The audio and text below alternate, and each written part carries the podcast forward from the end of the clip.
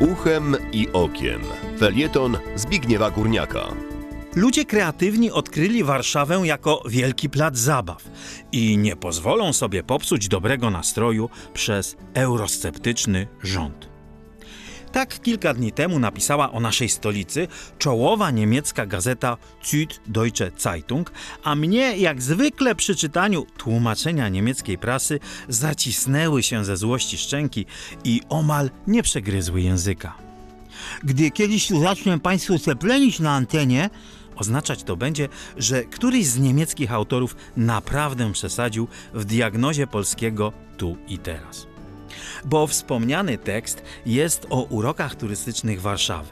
Skąd zatem ta polityczna, antypatyczna wstawka? Y, Czy lewicowość, by nie rzec lewackość Süddeutsche Zeitung jest aż tak zapiekła, że nawet gdy serwuje czytelnikom przepis na polski bigos, to musi dorzucić doń antypolski skwarek? Ludzie nie dadzą sobie popsuć nastroju przez eurosceptyczny rząd. Cóż to może oznaczać w praktyce według autora tych słów? Że Jarosław Kaczyński i Antoni Macierewicz włóczą się po ogródkach kawiarnianych Starego Miasta lub Mokotowa i rozlewają zagranicznym turystom drinki? Plują im do piwa? Zaczepiają, obgadując Unię? Równie nieelegancko zabrzmiałaby w polskiej gazecie uwaga, że Berlin był fajnym i bezpiecznym miastem, dopóki go nie zepsuł niemiecki rząd, sprowadzając doń tłumy afrykańskich imigrantów. Choć przecież byłaby o niebo bliższa prawdy niż zaczepka o eurosceptycyzmie. Skoro o imigrantach mowa.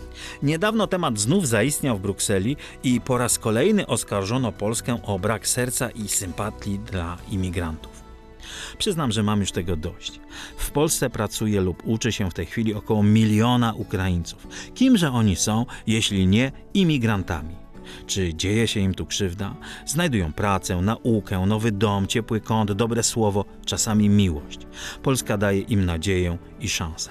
Oni dają nam w zamian swoją pracowitość, świeżość, żywiołowość, urodę, to o kobietach, lojalność i uwaga, bo to niezwykle ważne, obliczalność. Tymczasem, gdyby zastosować kryterium imigranta wypracowane w ostatnich latach przez eurobiurokratów, europropagandystów oraz przez stado naszych medialnych pudelków szczekających tak, jak tego oczekuje Bruksela lub niemieccy właściciele ich miejsc pracy, można by dojść do wniosku, że Ukraińcy y, to są imigranci gorszego sortu bo prawdziwy imigrant, według europejskiego i polskiego Leminga, musi być koniecznie stroniącym od pracy czarnoskórym analfabetą, naładowanym żądaniami i koniecznie wypuszczonym seksualnie. Wtedy jest on imigrantem pełnowartościowym. A Ukraińcy, oni się nie liczą. Czy to nie jest rasizm na odwyrtkę? Czy to nie jest dyskryminacja naszych braci Słowian z Ukrainy? Czy to nie jest w końcu stwarzanie sobie przez Europę problemów, z którymi potem musi się ona zmagać? Gdybyż jeszcze bohatersko, ale ona zmaga się głupio. Proszę nie odpowiadać na te pytania. Szkoda pięknego weekendu na zaprzątanie sobie głowy odpowiedziami. Pytania były retoryczne.